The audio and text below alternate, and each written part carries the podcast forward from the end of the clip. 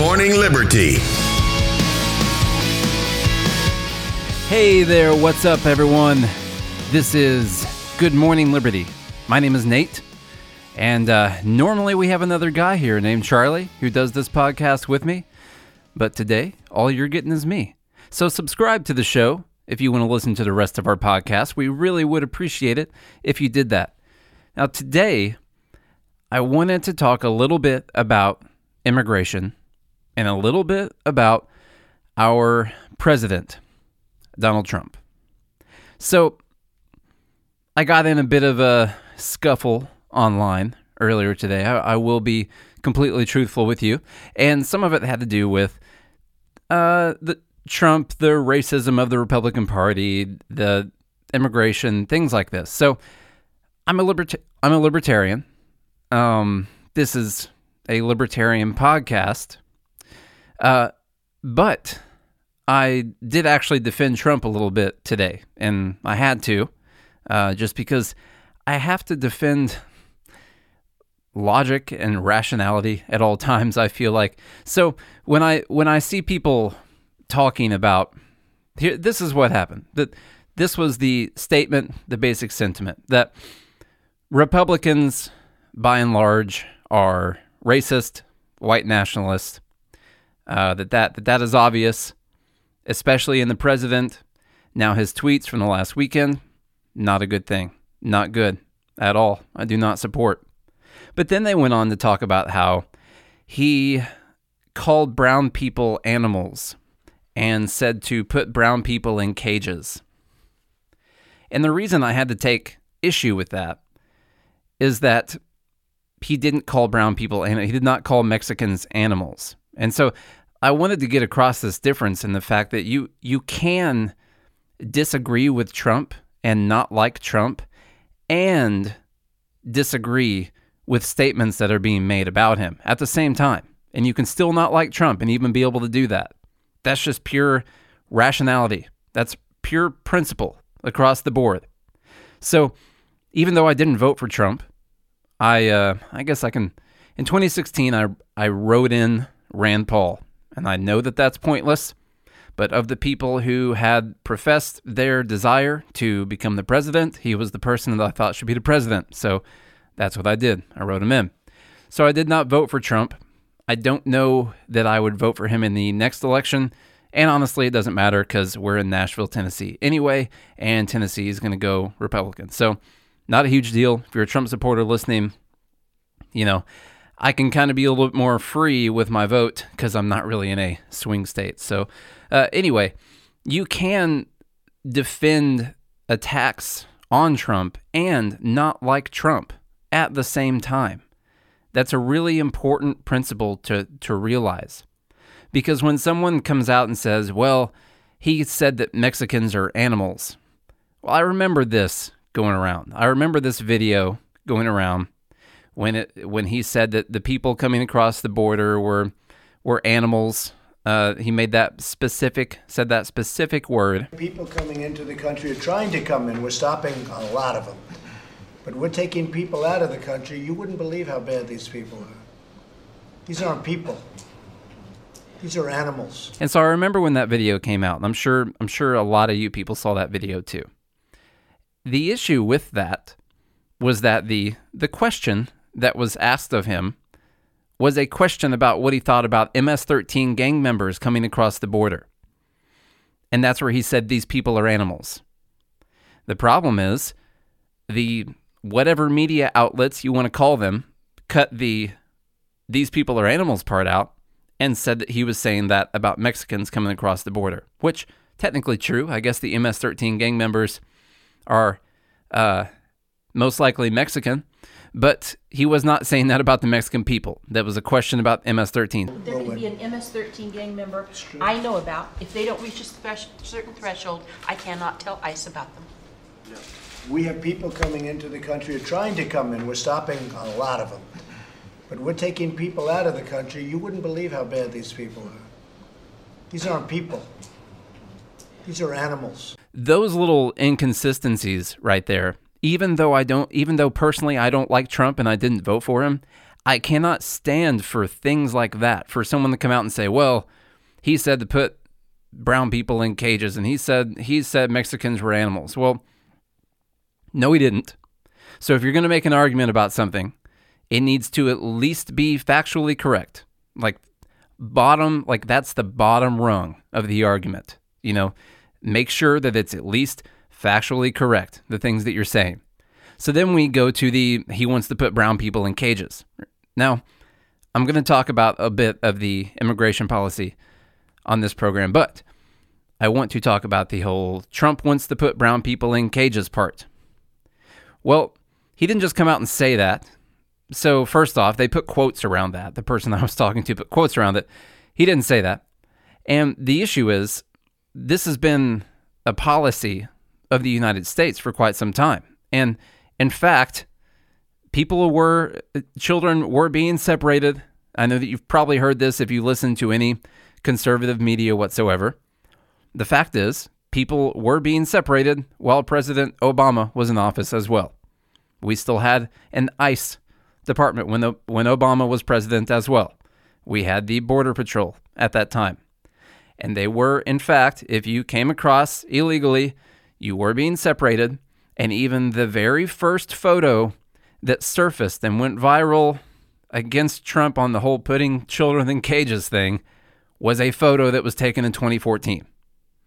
So we have to make sure that when you go out and you make arguments to support your viewpoint, that they are actually factually correct when you say them. That's a real big issue, because you can have the opinion that Trump is racist or that Republicans don't like Mexicans and they don't want them coming across the border. But when you support that opinion or that statement with things that aren't true, then you just can't really be taken seriously for the rest of your arguments. So now, the issue with immigration, libertarians have a bit of a conundrum with this. This is a disagreement within the Libertarian Party, I would say. Maybe the Libertarian Party itself is very open about what their belief is, but there are a lot of libertarians who are open borders, and then there are a lot of libertarians that are for legal immigration, and of course a system that is far, far easier to come into our country. So you kind of have to toe this line between the two, because what do you actually do right now? Now, if you're an open borders person, we'll talk open borders here in a minute, but excluding you being an open borders person, what do you do right now when you have thousands and thousands and tens of thousands of people coming across the border? Now, remember, this doesn't apply if you're an open borders person. This is for people who believe that the United States has a border that you have to cross legally to come into the country. So if you believe that, what do you do with people that are coming across? Because I think one thing people are just really not grasping is how many people there are. You're talking tens of thousands of people, and they're all coming across at the same time. And what do you do with those people? What do you do? Your immigration process is extremely slow. Even if it wasn't slow, even if it took a week, still, what do you do for that week? Do you actually have an answer for that?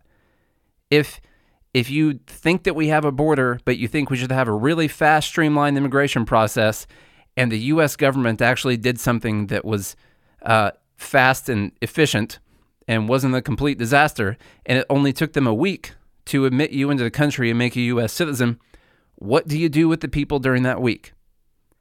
That's a simple question that I think people are not allowing themselves to answer, because something does have to be done. And so what's being done is they're being put in facilities, in holding facilities, and a lot of this is specifically the people that are coming across the border that are not legal points of entry. They're coming across the border, and then they're saying, I'm seeking asylum. And you should be serious about people who are seeking asylum. That's an important thing. But I will also, even though I don't consider myself as defending this point of view, what I will defend is the fact that you should apply your principles evenly across all parties.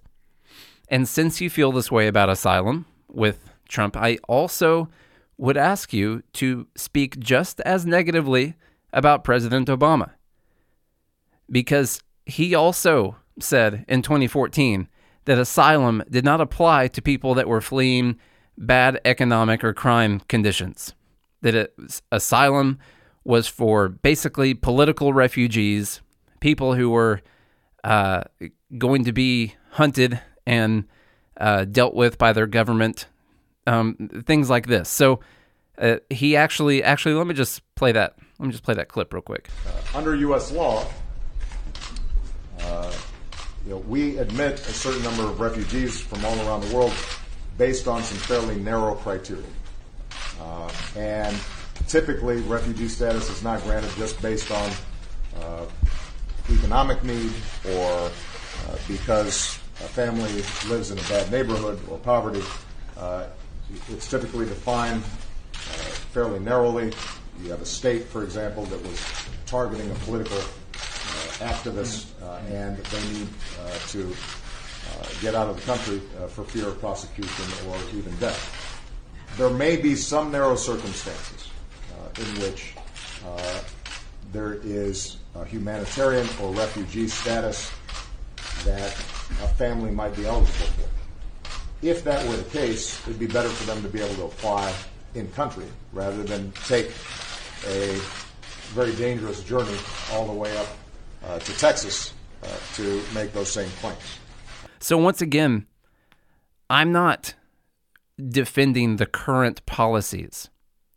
What I am defending is the fact that you should apply these principles evenly across all parties. Even if you think that Obama was a better person than Trump or vice versa, the same principles should be applied to both parties. And this is, I guess, mainly if there happens to be a Democrat or a libertarian that hates Trump because of immigration person listening right now. Apply it evenly, at least. And if you are applying it evenly, then good. This isn't for you. That's okay. But the same thing also goes for Republicans. Apply the same things to Trump that you said about Obama whenever he would legislate with his pen, when he said a terrible statement about the fact that he didn't need Congress because he had a pen and a phone, and how terrible and unconstitutional he was. Because you're not applying the same principles to Trump either. That's the problem. When it's your guy, you don't really seem to care, and that's an extremely, extremely dangerous ideology, regardless of who's in office. But anyway, with immigration, the question still stands, what do you do with these people? Because they're coming across the border by the tens of thousands. You're not an open borders country, so they have to go somewhere, at least while they're waiting to go through the process. The U.S. government's extremely inefficient at everything it does. The process is going to take too long. Where do they go? So they've got some of these facilities that they already had built. They're probably not great. They started being overrun and overfilled, so they started to use detention or prison facilities, and of course got very, very, very negative press for that. So you don't want them to be overfilled, but you also don't want them to spill over into places that are not being used right now because of what those places were used for in the past. So there's a really, really big paradox or conundrum happening right now where there's no good answer. So what did happen, as I'm sure that you have heard, is that Republicans have tried to pass for some additional funding to help with the situation down at the border. And Democrats, of course, are blocking that legislation because they need this immigration crisis to get as bad as possible. I mean, it literally doesn't matter if people are dying. The Democrats that are trying to run for president, that are trying to stay in office in their congressional seats, need this problem to continue to get worse and worse and worse. That is the best thing that can happen for them. So all I had to say about the people coming across is they have to go somewhere. And while it looks it looks bad that they're being separated from their families, and that, you know, that creates a very big emotional problem. But when you're arrested for doing something illegal and you have your children with you, you do get separated from your children. Your children do get taken away from you. And the problem is these people are getting arrested doing something illegal. Now, you might not agree that it should be illegal, and we'll have that conversation in a second. But the fact of the matter is they are getting arrested for doing something illegal, the same as if you got pulled over and you were doing something illegal that required for you to get arrested. Your children would get taken from you. They're not going to go with you to the county jail. That's not what happens. They get taken. Now, kids are getting put in what seem to be jail cells. So that's an issue. But then we get back to the sheer number of people that are coming across.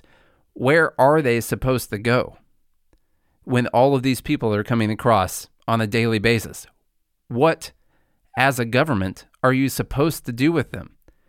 Now, if you were putting them in the cells with their parents, and then imagine like all the other adults that are in there, all the other, you know, there could be all kinds of problems that could stem from that as well.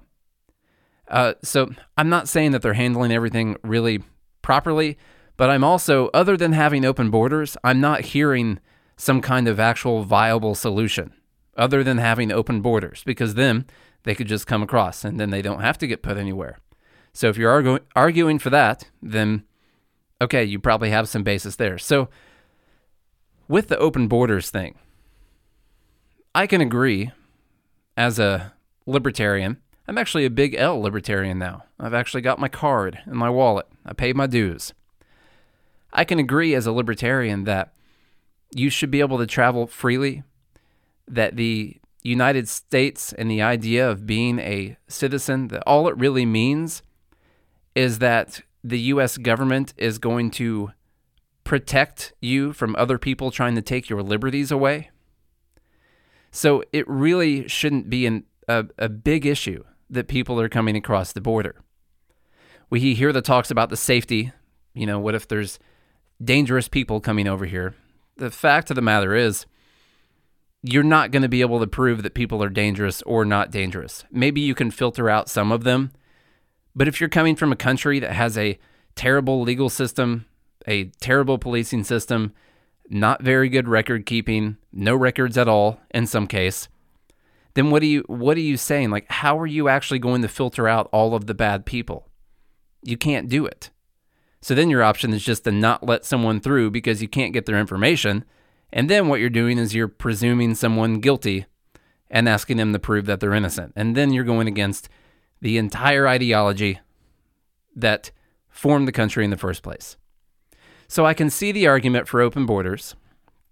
The biggest thing standing in the way of that, and this is actually what I believe is the problem in a lot of our issues in our society. The biggest problem in our society right now is the income tax. The income tax. And then specifically, wealth redistribution. Because you can make the argument for safety if you want. I don't think it's going to hold all that well because you're going to be checking against record databases that don't exist. So there's not a lot you can do about that. Plus, you've got millions of criminals in your country already. The people coming across the border are barely adding to the population of people who are criminals. So that's not a great argument. But the argument that does hold some water, in my opinion, is the fact that you can come here and then you can receive services that are paid for with my money. And that, I think, is the biggest issue. Because if you are a citizen of the country and you do something of value, the country itself gets to take that money away from you, whatever percentage it deems it needs. And I think that is the biggest problem in our society, because then that money that gets taken from you, which down to your very core is your very limited fixed amount of time that you have on earth. the government is taking some of it from you. I think it really gets inside of people's heads more than they even realize. It's a part of our everyday psyche, and we don't even know that it's there. Libertarians know it's there, but maybe not everyone else. The biggest and most valid argument to not have open borders right now is the fact that people can come here and then they can receive services that are paid for out of your money. So what we've known as libertarians for a long time is that it's really not crossing the border that's an issue. It's not open immigration. It's not too many people coming here, because if you're going to come here and you're going to have to work to earn your living, which I think most of these people are doing.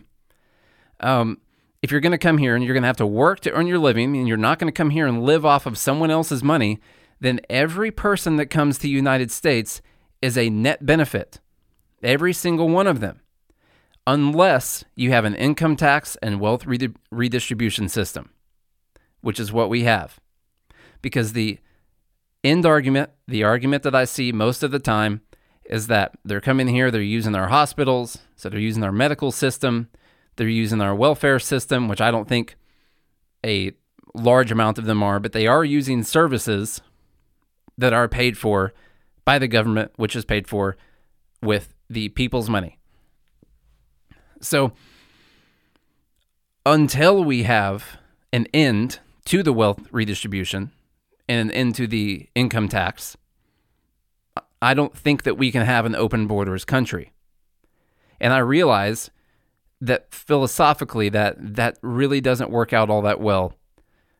But the fact of the matter is, the facts on the ground are that if you come here and you can take someone else's money and not be a member or a citizen of the country at the same time, that's not a good thing. It's not a good thing at all. And just so you know, the reason I'm singling out the income tax is because sales tax, if we just had a consumption tax, that wouldn't really be that much of an issue, because everyone who does anything or purchases any products would be paying the consumption tax. It's not something you could get away from all that easily, unless, of course, you set up your own purchasing company and then you used your purchasing company to buy goods from that company that you needed at a loss, and then you paid no taxes because they were wholesale goods, and then you took a loss on your purchasing company and got to put that against your taxes. But that's just off the top of my head. So what we have to do is both come up with an immigration plan that lets people become citizens much faster, not 10 years. I'm saying much faster. You can do a check in some kind of security database if you want to. It's not that freaking hard to enter someone's name and give them a card that has a number on it. It's not that hard. It could take like 5 minutes. And if you pull some kind of a FBI, CIA, Homeland Security background check, and that makes you feel better, and you don't come up with anything that says this person is a fugitive that is wanted for murder in the country they came from, then there should be no reason for them to not be able to come into the country. At all. There would literally be no reason.